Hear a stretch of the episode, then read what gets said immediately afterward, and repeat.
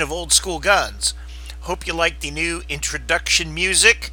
Decided I'd change that up a bit. Don't know if I'm going to stay with it, but we'll uh, we'll see. We'll definitely see. This is episode 129, 129. And as usual, if you have any questions or comments, you can email them to me at kbmakel at aol.com. And you can also leave them in the comments section of Podbean, which is our main carrier. If you pick up a little bit of background noise, uh, I'm up at our small but nice little property that we managed to secure about a year ago. Um, it's very cold outside. It's probably zero degrees or, or so.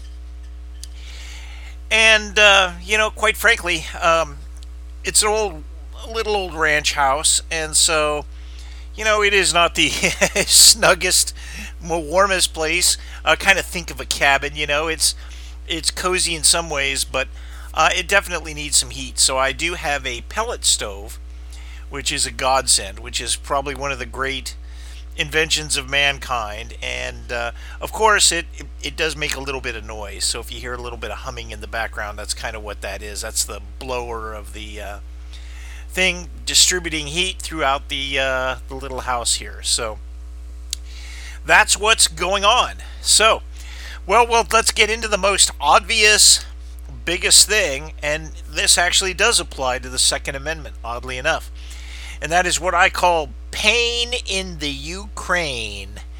Um, clearly, this guy Putin has outfoxed just about everyone. Uh, I thought that what he would do was when he declared the two, you know, regions um, in the Donbass as kind of independent, and then, you know, as independent countries, they kind of ask him for help, and of course he could then go in there. Um, it's it's a fake pretext, but it's a pretext nonetheless.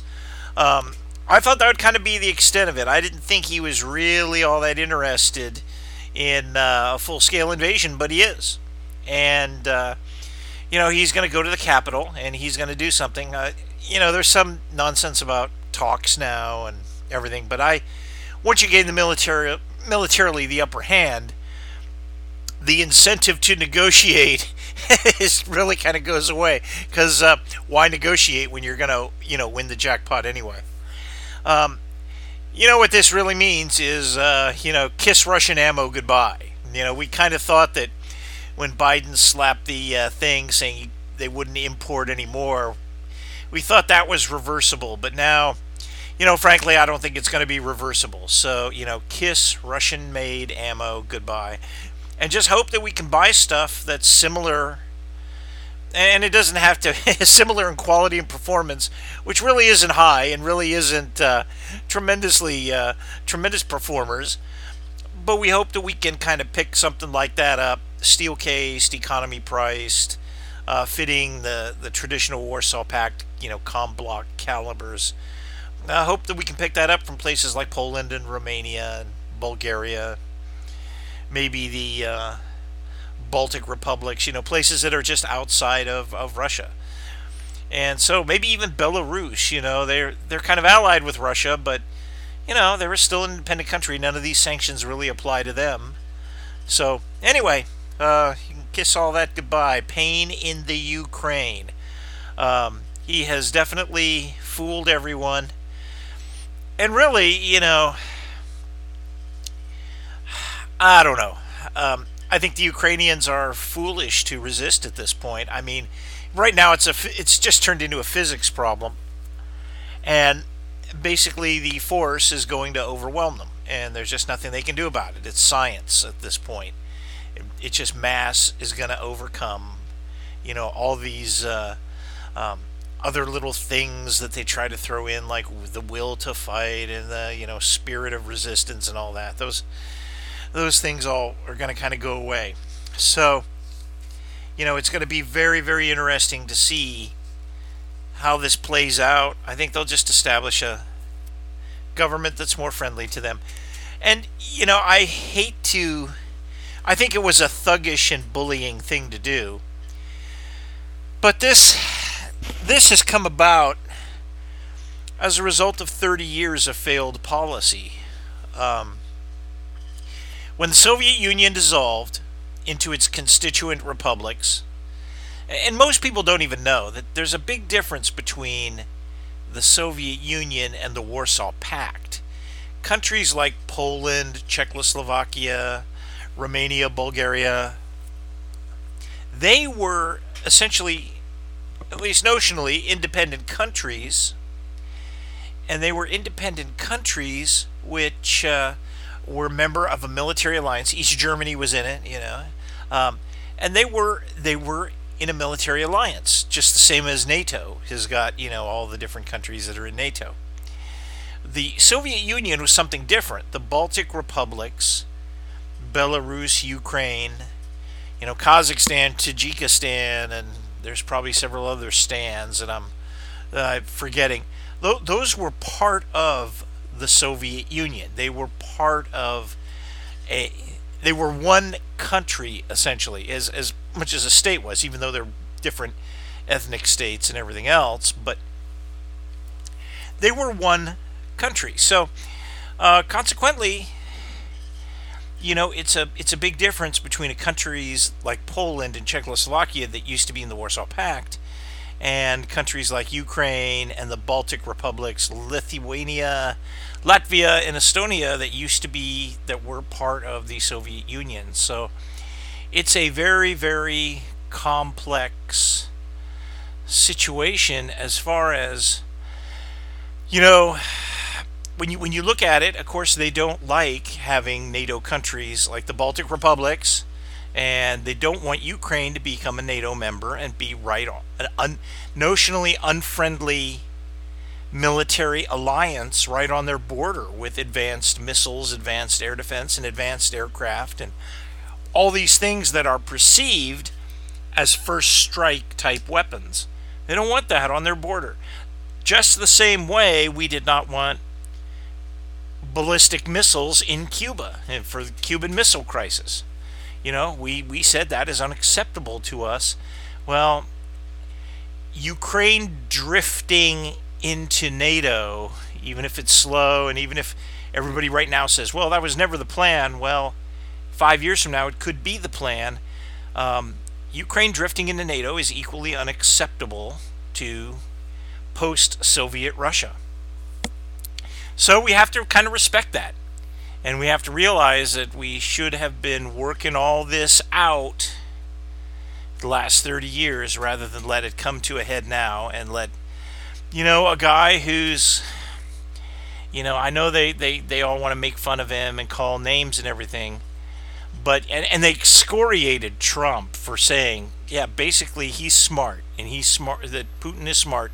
He's as smart as a whip, and uh, you know, but the truth is, he's outfoxed these guys. He is a ruthless political operator, and he's a thinker, and he's not crazy. He's not a maniac or anything else. He has got some objectives, and this is what he's doing to fulfill them. And he's basically you know, he's he waited. Uh, NATO NATO is just rotten to the core anymore. It's it's a hollow paper tiger, whatever you want to put on it. Um, you know, Trump tried to rectify the problems in NATO by telling them all you need to pay your fair share of your GDP for defense, and they refused to do it. And now they basically don't have much military power. Militarily, NATO is a joke. It is a freaking joke compared to the Cold War when, you know, they were forced to contribute more. So I think that, um, you know, they're kind of, they've made fools out of themselves, and, and that's what they are. They're fools. And their bluff has been called. NATO's bluff has been called, which is, hey, don't do anything we don't like because we're NATO and we're really powerful and all the rest. Well, the Russians aren't scared of them. They're not scared of that. That's ridiculous. Um, they see what NATO has become. They see, you know, they know how much they're spending on defense. They see they're not procuring new weapons technologies or anything else. They see they're just basically sitting back on their haunches.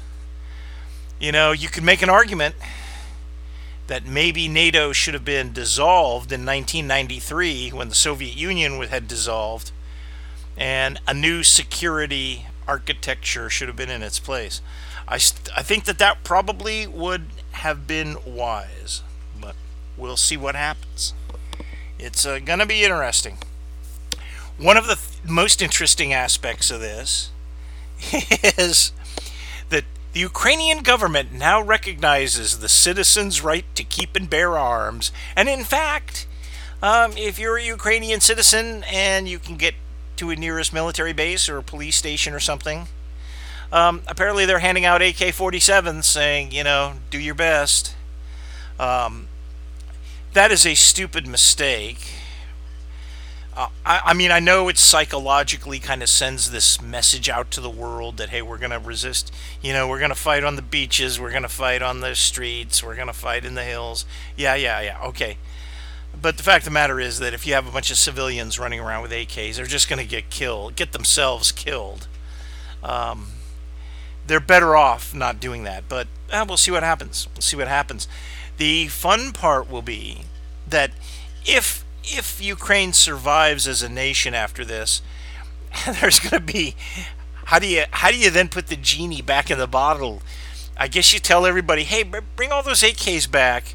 Well, after this experience, I don't think they'll have a whole lot of takers. So, even if they make guns totally illegal in the post-invasion Ukraine, um, I don't I still think they're going to be a lot floating around because people aren't going to let go of them.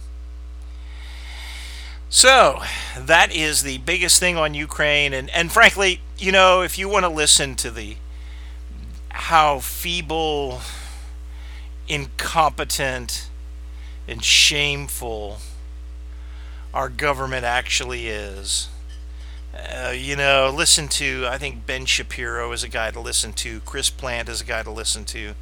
They've got all the ins and outs, much better than I do with, with politics and and everything. Um, you know, Doug Macgregor, retired colonel, he goes on Tucker Carlson. I think he was on last night. Yeah, he was on last night. Um, you know, he's a guy to listen to. He he will tell you that, you know, yes, there is actually another side to this story, but what has happened has been very thuggish and you know, cruel. One last note as a as a person who's participated in two armed conflicts. Um, I don't find this to be funny or, or anything at all. I mean, I, it's it is very very sad business, and it's very serious business. And you know what? Don't think that it's just going to be a status quo. I mean, um, and there could be something happens that blunders us all into a war. I mean, that's still a possibility. I, I think it's remote, and every hour that passes, it becomes a lot more remote. But, you know, could be in a ground war in Europe over this. It's not outside the realm of possibility. But we will let that go for now. And, you know, we've got a lot of questions and answers this time. And this is my favorite part of the podcast. Um, I really do enjoy the questions and answers. And we got some very interesting ones.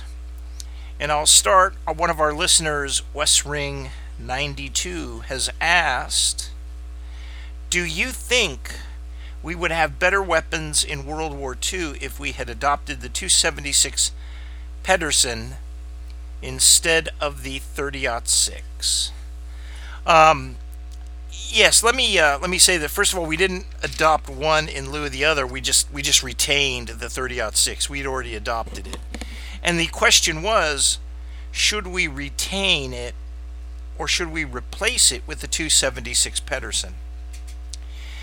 And uh, the 276 Pedersen is a lower powered cartridge, uh, seven millimeter, essentially, and um, even though they call it a 276, it actually took a 284 bullet. I don't know. I, I, I guess it's that whole groove diameter versus land diameter deal. Okay, so let's let's go through the litany of weapons and see where that would have where that would help. Obviously, it's not going to affect pistols at all. So handguns, you know, there's no way that that any kind of a weapon becomes light enough so that it supplants a pistol and fires the 276 Peterson. And sometimes I say Peterson, I mean Pedersen. It just uh, it's just a little mistake I you routinely make. Okay. So, pistols, you know, they're off the table. Doesn't affect them. Submachine guns, does it affect them? Well, if we have a lighter Garand rifle, do we need as many submachine guns? Because remember, our submachine guns in World War II were very, very heavy. Or do we have different submachine guns? You know, there might have been, it might have said, hey, why would you carry a Thompson that's heavier than your 276 Pedersen M1 Garand? Um, maybe we need something, maybe we'll just copy these Sten guns instead, because they're lighter.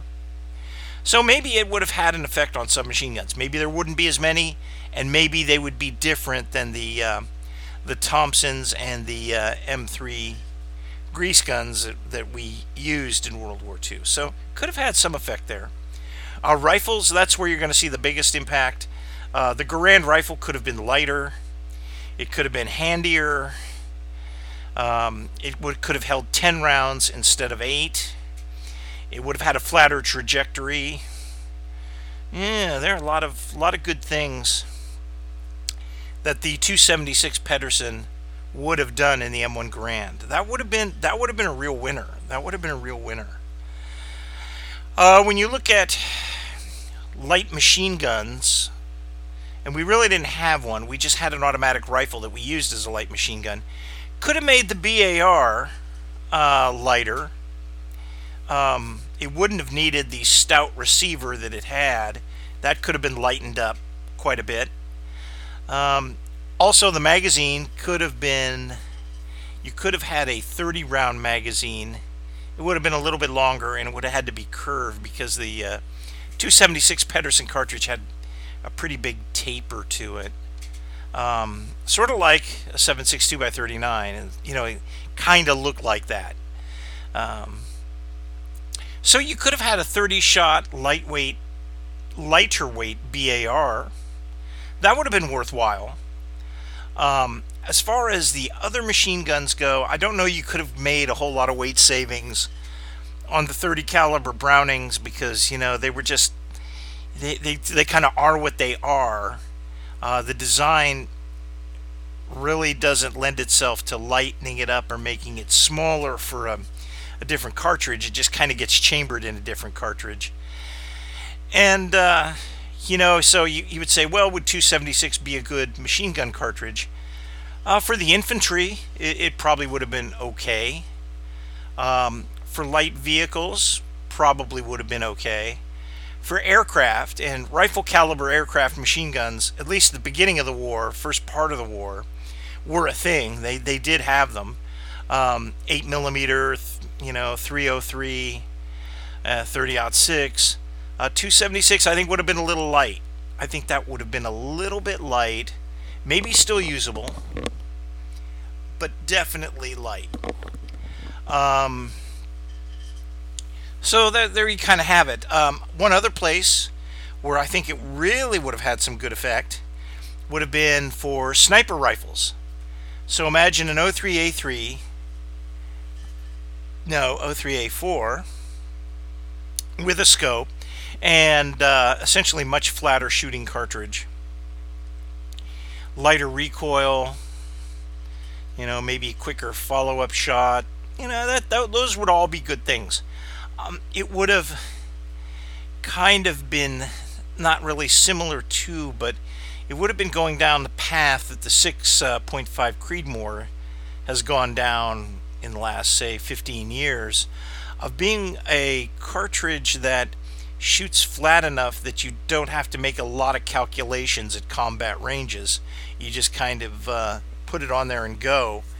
And, you know, that would have been a very, very good um, sniper rifle cartridge. Um, yeah, that would have been really very good. Um, you know, in its in its cons, I would have said that you know the anything under 30 caliber has always had some question as to its effectiveness of the the effectiveness of its terminal ballistics.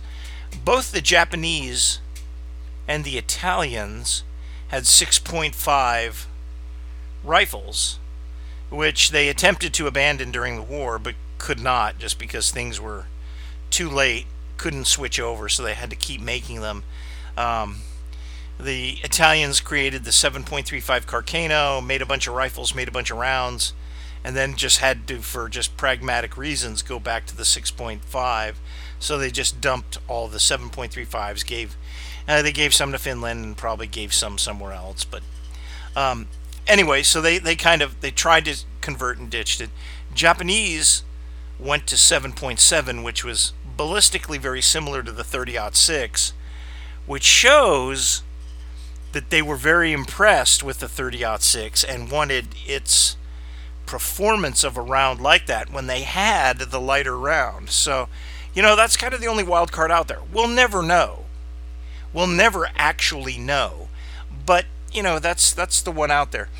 If you want to see what a 276 Pedersen really is, uh, ballistically it is slightly inferior because just because of the powder they had back then it's slightly inferior to the 7mm 08 Remington, which is a 7.62 by 51 NATO, 7.62 NATO, neck or 308 Winchester, neck down to 7mm. Um, that is essentially what you have. Now they're not interchangeable because of the um, the big taper on the 276 Pedersen, but you know ballistically they're about the same. So if you really wanted to if you really wanted to, like if you had one of those, you know, a Reweld M1 Garand, I wouldn't use a real M1 Garand just because I wouldn't, but or one of those aftermarket M1 Garands, you know, that they they'd produced. Uh, Springfield Armory sold a couple of iterations of those. Um, if you took that,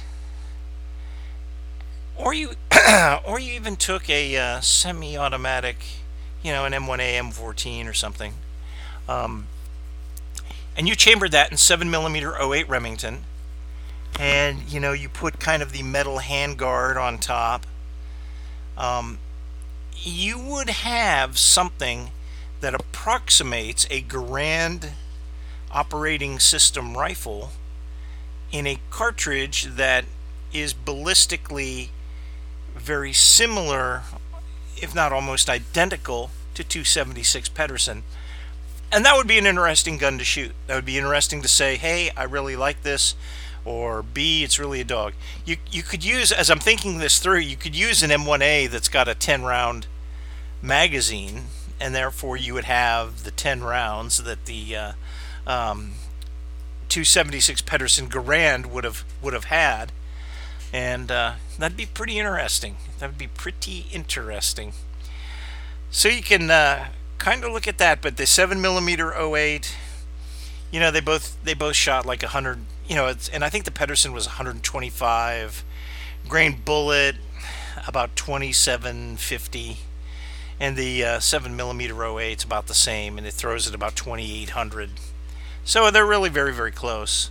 Uh, probably no meaningful difference between the two um, because a lot of that performance is on the types of rifles they're fired out of. So there you go. You could uh, you could definitely do that. I think on balance, you couldn't go wrong either way. And that's a fence sitting, non committal opinion. Um, the post war cartridge developments in the United States were based on a shortened 30-06 with no taper and similar ballistic, and that led us to 7.62 NATO. Um, yeah, and that's that's kind of when we knew that um, the handwriting was on the wall with with intermediate cartridges, or should have seen it. So the interesting follow-up question is of this is had the 276 Pedersen been adopted what would the effect have been on post war weapon developments? And very, very, very, very interestingly, would we have just forced that upon our allies? Because we really didn't, United States really didn't buy into the intermediate cartridge. They considered 8mm Kurz as a submachine gun cartridge, didn't pay any attention to the Soviet M43 762 by 39 so they were looking for that same good performance they had in World War II. Had 276 Pedersen delivered that, I think they would have just said, this is going to be the new NATO cartridge, which would have made the uh, British very happy because, you know, they were experimenting with those goofy bullpups in the early 50s, so they would have been able to keep their goofy bullpup and and instead of having to develop their own 284 cartridge, they would have just had the 276 Pedersen and been happy. So the British would have had their their bullpups. That would have been a disaster because those were goofy, you know, awkward, goofy weapons. But you know, they wanted them, so that's it. Um, would that have retarded the development in the West, in the United States in particular, of the intermediate cartridge you know, 556 by 45? And I would say the answer probably would have been no. We would have wound up there anyway, because even though the 276 Pedersen was less powerful than the 30 6, it certainly was not an intermediate cartridge by any means. And I don't think it could have been adapted to the roles that the intermediate cartridges were doing, which was you know, shoulder fired, fully automatic fire, lightweight, um, being put into guns like the uh, AR-15, which were which were very lightweight, mostly you know very modern manufacturing of aluminum and and and all the rest of it. So I don't think I don't think you would have seen it. It would have been like the the M4. You would have seen maybe an M14 in 276 Pedersen you know, a, a basically a just a magazine fed Garand. Um, and you still would have seen it for sniping, and it probably would still be, you know, a round that might be. I don't know that they would have even kept it for machine guns, um, for ground machine guns. If they did, it, it, might even still be in use today, which is kind of, kind of really. Uh, mind boggling to think about that uh, the 276 Pedersen could have been a general purpose machine gun cartridge that would survive until today, or a squad automatic weapon cartridge that would still be in use today. So, um, and certainly uh, with improved ammunition, improved powders, improved bullets, um, could have been a could have been developed into a, a sniping round just developed over the years. I, I think one of the problems that would have happened with the 276 is it would have been very difficult to produce an AP round that had the same effect on hard targets that 30 6 or you know 30 US M1 uh, AP does on on targets because that's a very powerful round. That's a it's got a steel penetrator in it, and it uh, um, did a really good job. And a lot of that ammo was just used in regular rifles because it it, it performed so well against cover. So it would have been hard to kind of duplicate that in a lighter round, and it might have been harder to produce a decent tracer, although it should have been possible, but it might have been more difficult with the technology back then. So that might have helped mitigate against it with um, with the machine guns also. Um, but other than that, that's kind of where I said it would have been. We might be looking at a very different small arms scene right now, especially as military calibers always affect civilian calibers because really, had they adopted 276 Pedersen, uh, you would not have seen uh, 308 Winchester, 762 NATO. So, what would have filled that void would it have been the 276 or perhaps something else? Who knows? Who knows? But a very interesting and thought provoking question. But if you ever want to see what a 276 Pedersen will do, just go to the old 7mm 08 and that's uh, ballistically going to be the same thing. So there you there you have it. Another question I have is which is better, the 30-30 Winchester or the 32 Winchester Special? Um, better better is always a subjective term. Um, I would say that as far as getting components, brass, and ammunition, 3030 is the winner hands down.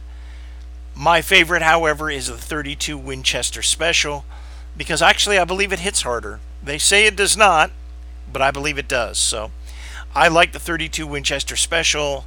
It's it shoots bullets the same weight, but it's got a larger cross-sectional area, and I think I think it actually is uh, it hits harder.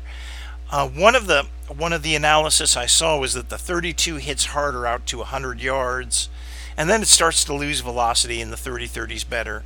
But really, those kind of rifles you are seldom used beyond 100 yards or 100 150 yards, really. So that's the uh, that's the story with those. Okay, next question. Uh, your opinion of snub nose revolvers. Um, okay, my opinion. I like snub nose revolvers, but you got to realize what their limitations are. Number one, ballistically, they limit the they they limit the cartridges they fire because of the short barrel. You just don't get the, you know, the ballistic advantage of having a longer barrel. So you're firing all of the things being equal, two identical cartridges fired in a snub nose with the two inch barrel and something with a six or an eight inch barrel, uh, you're going to lose a lot of the velocity and power in the two inch barrel. Uh, the I have fired and I've actually owned snub nose revolvers. Um, while they're very good for close quarters, which is what they're designed for, no surprise there, uh, I've never quite cared for them because, frankly, you get beyond 12, 15 yards, and it becomes very difficult to hit a target well. So, um, that's just the way it is. It's just what they're designed to do. They're they don't call them belly guns for nothing. Um, they're you know it's good, but they're just they don't have the traditional range, even the 25 yard range that you would expect a handgun to have. They don't have it, so uh, therefore they they're somewhat limited, and therefore they're a little bit less interesting to me. I do like the kind of the panache or the uh, the style of a snub nose. They look all business, but frankly, I prefer a four-inch barrel. Uh, four-inch barrels outperform snub noses by a by a tremendous amount. So therefore, I'm a, I'm a four-inch barrel guy more than a snub nose guy. So that's that's my answer. And this one's easy. Do the tiny North American Arms revolvers have a practical use?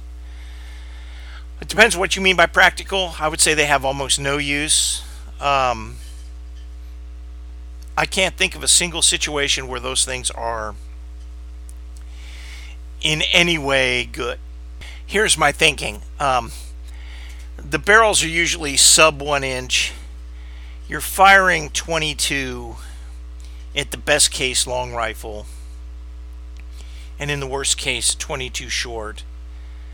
Um, against an opponent that is armed with anything I think you're just making a terrible mistake. While you can inflict some damage your chance of generating a fight stopping wound on your opponent just seems to me to be very very small. Um, you could hit them in the eye and blind them. I mean make no mistake I, I, I don't treat them as toys.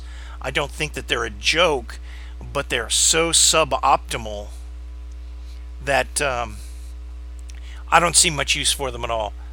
Um, even as the deepest concealment type of weapon, I just don't think their effectiveness is anything you can rely or count on. So I don't think much of them at all. Okay, next question. Are chronographs worth the money and hassle? you know that that depends. I've I've never used well, I've used a chronograph, but I've never owned one. Um, I just don't care. I mean, I load, I hand load for accuracy. I'm not that worried about velocity. Um, the reason I say I'm not worried about velocity is you get a good idea of the velocity just from your loading manuals and your loading data. Um, okay, maybe they're using a six inch pressure barrel for a handgun load, but I'm shooting it out of a six inch revolver. I know I lose a little bit at the uh, at the gap, at the cylinder gap, but I, I don't think it's meaningful. So I, I just think that um, you know I don't see a real need for one for handguns. Now, for rifles, if you're going to shoot extended long range, or I, I would say if you're going to shoot over 500 yards, which actually is mid range as far as the NRA is concerned, uh, if you're going to shoot mid range or long range or extended long range, you want to know your muzzle velocity as closely as you can so you can plug that into these ballistic calculation programs that they have. So it, it does have some some stuff there. Um, I'm a little bit old school. Um, again, I I can just about tell what I'm what I'm going to get from the loading manual, and I can put that put that into the uh, calculation myself. And then, frankly, you know, the rubber meeting all those things are just models anyway. And the rubber meeting the road is how does it actually perform? and I found that you know my stuff is usually pretty pretty much on. Uh, maybe a click adjustment here and there, but you know, hey, that's that's okay. You're going to have that anyway, probably. So, depending on your standard deviations and and all that. So, um, you know, I don't really. I'm not about to go and buy a LabRadar. Um, although I've seen them operate and they are so freaking cool. They are so high tech and cool.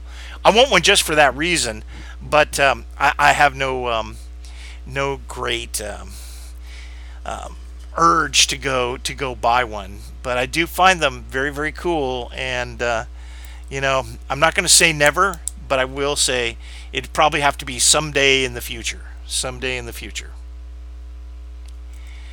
Uh, have you seen the new Marlin 4570 stainless steel made by Ruger, which now owns Marlin? I've not seen the gun. I've just seen an article on it. Looks pretty much like, you know, your standard Marlin, which are great lever guns. Very underrated, but great lever guns. Uh, my only my only deal with it is I'm just too much of a traditionalist to like modern touches on a lever action. So um, while I don't care about the John Wayne big la- big loop that they put on it, which looks dorky, but I get it. People want that.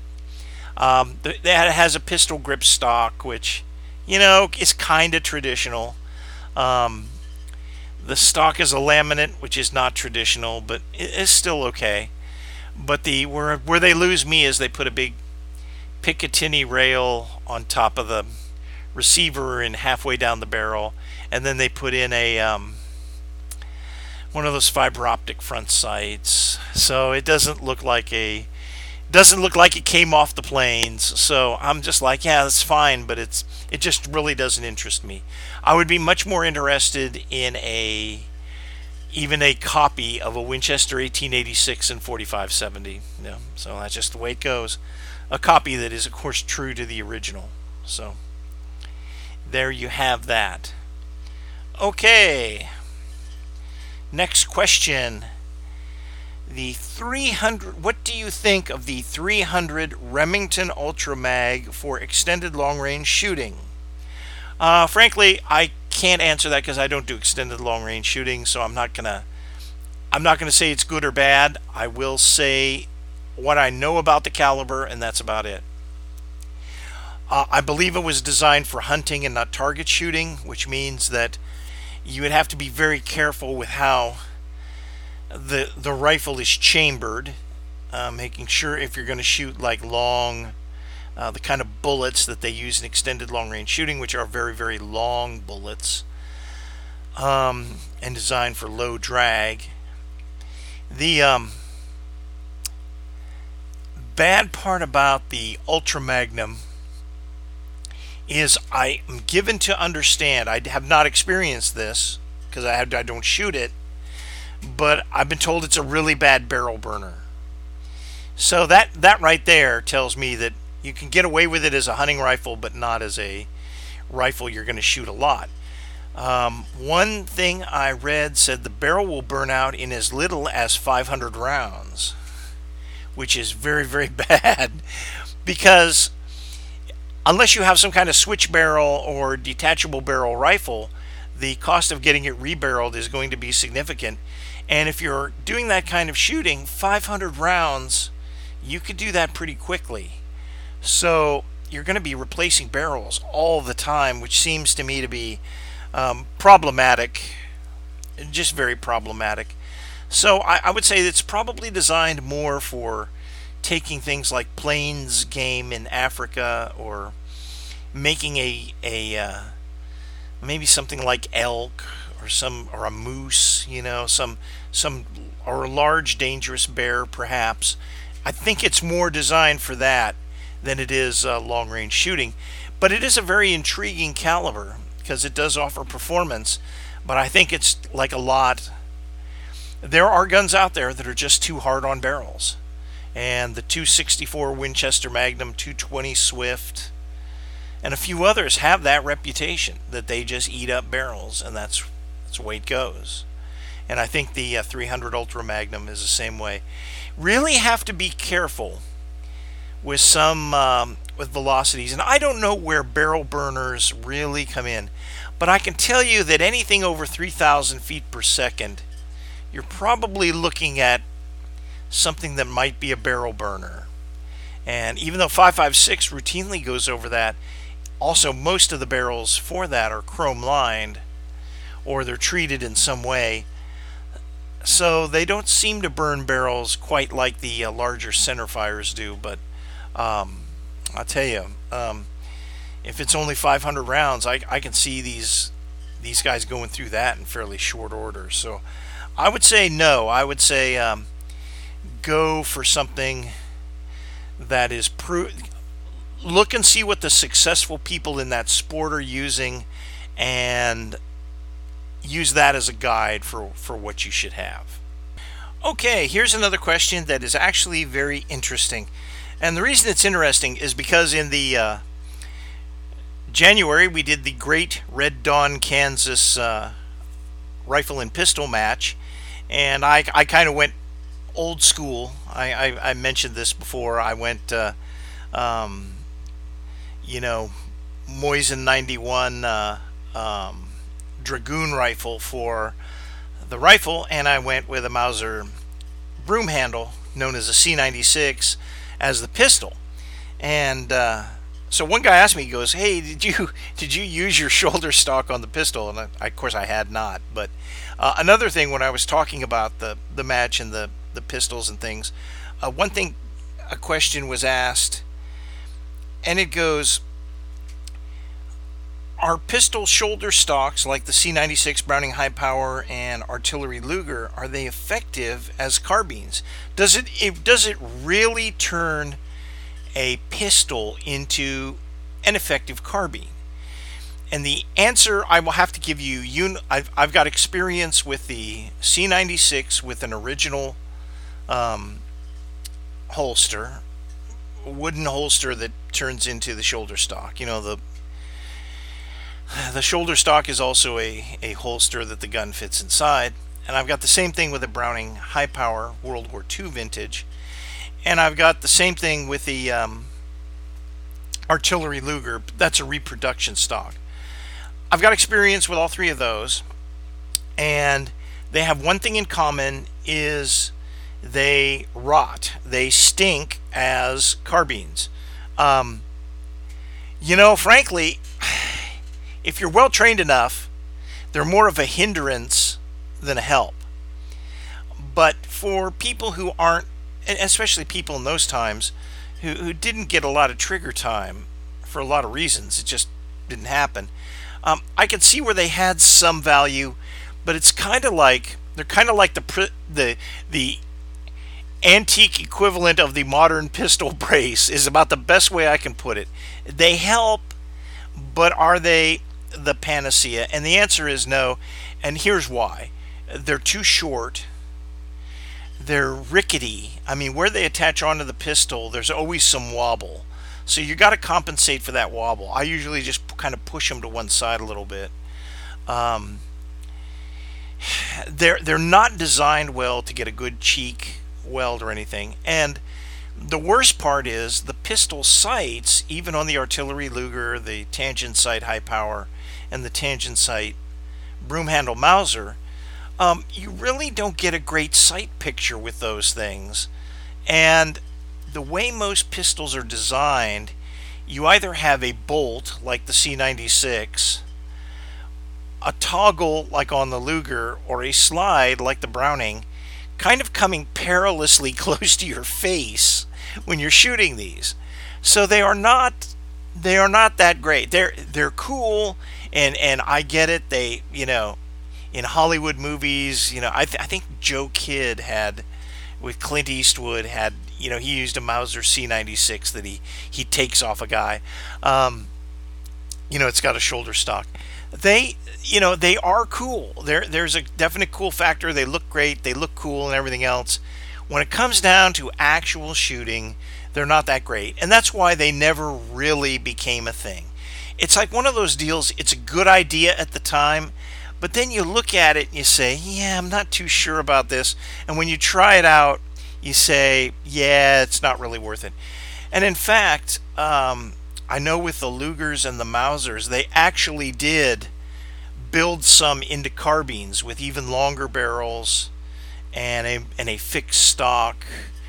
And and those were a little bit better, but they still, you know, they still have a problem of the sights and the you know, the, with the Mauser 96 especially the the disconcerting bolt coming back at your face.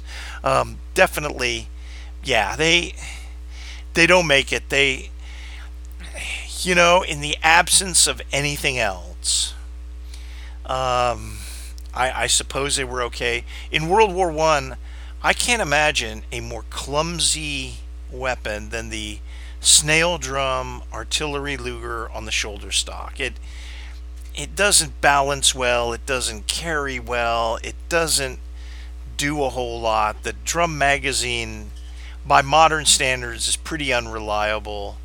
Um, you know, I I don't know. It just it just wasn't a winner. I mean, it's it just it did not justify.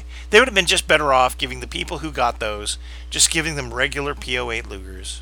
You know, just give them a regular Luger, and you know, be done with it, and you know, do the best you can. Um, the only reason those those guns kind of came around, and, and almost every one was used in conjunction with you know uh, your average kind of Mauser bolt action rifle. Um, so, you know, five shot rifle or one of these contraptions. Some people, you know, did go with the contraptions. Uh, light carbines like the M- the M1 carbine is just worlds beyond any of these shoulder stocked traditional pistols. It's just worlds beyond it. I would even say that when you I know these guys all like to have their their AR pistols and, and all these other AK pistols with the pistol bra- with a pistol brace on them. But I still think you're much better served with an M1 carbine than you are with any of those. Just the way it is. Um, yeah, can't say any much much more about that. Okay, next question is what is your opinion of Draco pistols? It's a essentially a 7.62 by 39 pistol. It's got a short barrel. Yeah, yeah, yeah, yeah, yeah, yeah. Um, you know what? I, I the first thing I tell people is when they they start talking to me about that is I say stop, get a real Kalashnikov. It won't cost you really any more, and in some cases it's actually cheaper. You get a firearm you can shoot much better. You get the utilize the ballistic properties of the cartridge, which is usually, but not always, but usually 7.62 by 39. Um, I've never seen one in 545. I'm not saying they don't have never made one, but I've never really seen one. I've seen them in 9 millimeter. Um, frankly, I, I just stay steer clear of those things. The ones I've seen couldn't hit very much. Now, if you put a pistol brace on it, which is the short shoulder stock, really, um, you still can't manage them very well. The regular AK is a very manageable gun. It's a very concealable um, rifle. You know, I mean, if you if you are one of these guys doing VIP protection or something, Kalashnikov is good. It's a short overall length rifle. It's a short rifle anyway, so it's a really good rifle to use. And when it goes to a Kalashnikov, the regular fixed stock is the best option. They're comfortable. They're not too long. They're not too short. You can even manage them if you're wearing heavy clothes. Um, they they hit the Soviets hit a design point in there where it's not uncomfortable to use in heavy clothes. It's not uncomfortable to use in, you know, regular summer clothes. They hit that point. They hit the point where it was okay for both. Um, so it's it's very very good, and I would use that. Stay away from these other things. Um, I've never seen one that could hit the broadside of a barn because, you know, frankly, holding it when you have no brace on it whatsoever is ridiculous it's a hazard to the people around you. Um, a lot of muzzle blast. I, I, mean, it just it should be a good idea, but it's not. Um, it's kind of like the Krinkov. Everybody thinks they're so cool. Then you actually fire one, you say, "Get rid of this thing. I just don't want this thing." You know. Um, it, it all goes back to a lot of people think, and we've discussed this before. Shorter weapons are cool. Therefore, the shorter weapon I have the cooler I am. I'm much more cool with a micro Uzi than I am with a mini Uzi, and a mini Uzi is much more cool than a regular Uzi. You know, I mean, it goes down this absurd path of smaller is more cool and somehow more effective, when in fact, just the opposite is the same.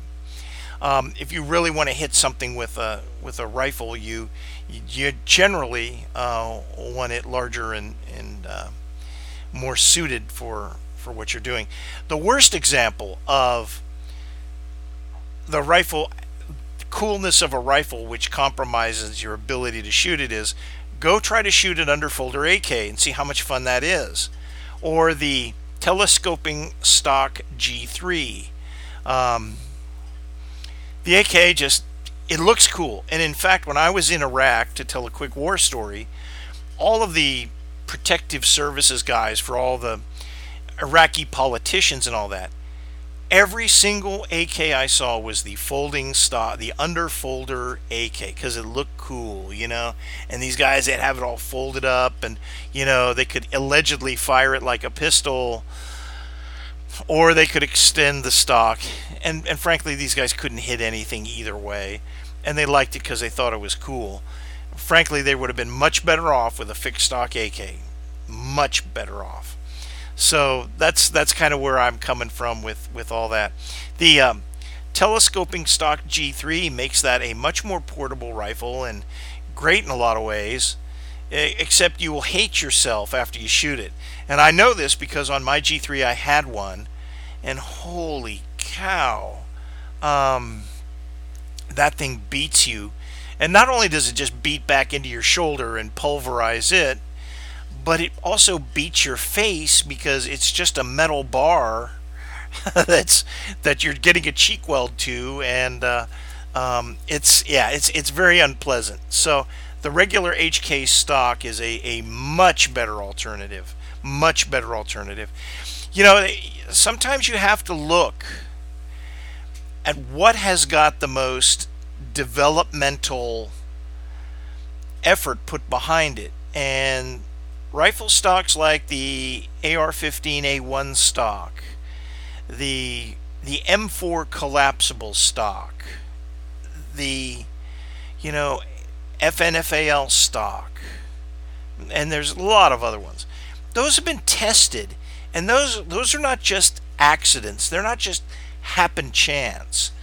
Those were were basically designed to fit the maximum amount of people deliver the maximum amount of stability and enhance marksmanship. It, those those stocks, a lot of thought and design effort went into them. Uh, when you start talking about telescoping stocks and folding stocks, you're inducing compromises in, which means that it's not going to be as good for its primary function, but it's going to be optimal in some other way, like compactness. And um, frankly, you get to a point where you're willing to sacrifice compactness for for shootability, you know, and uh, skeletonized steel stocks are one of those areas. But to get back to the Draco pistols, most of those don't have any kind of deal. Uh, they got heavy recoil for what they are. They're they're hard to control. There's no real way. You hold them around the pistol grip and around the fore end. Uh, again, the sights don't quite work well. I, I realize now they have the nine millimeter versions, which are you know cool. I'm not a real big PCC guy, so I'm not a real fan of nine millimeters, nine millimeter rifles. I mean, it just I'm just not. So uh, if, if they're full auto, that's that's a different story. But not a real big fan of nine millimeter rifles. They're they're okay, but you know they they seem to be a lot for what you're carrying around. They're a lot more underpowered. So anyway, that is it for this edition of Old School Guns, the podcast that tells you like it is. And like I said at the beginning, you can always leave a comment for me at Podbean, or you can email it to me at kbmakel at aol.com. That is kbmakel at aol.com. And until next time, this is Old School Guns out.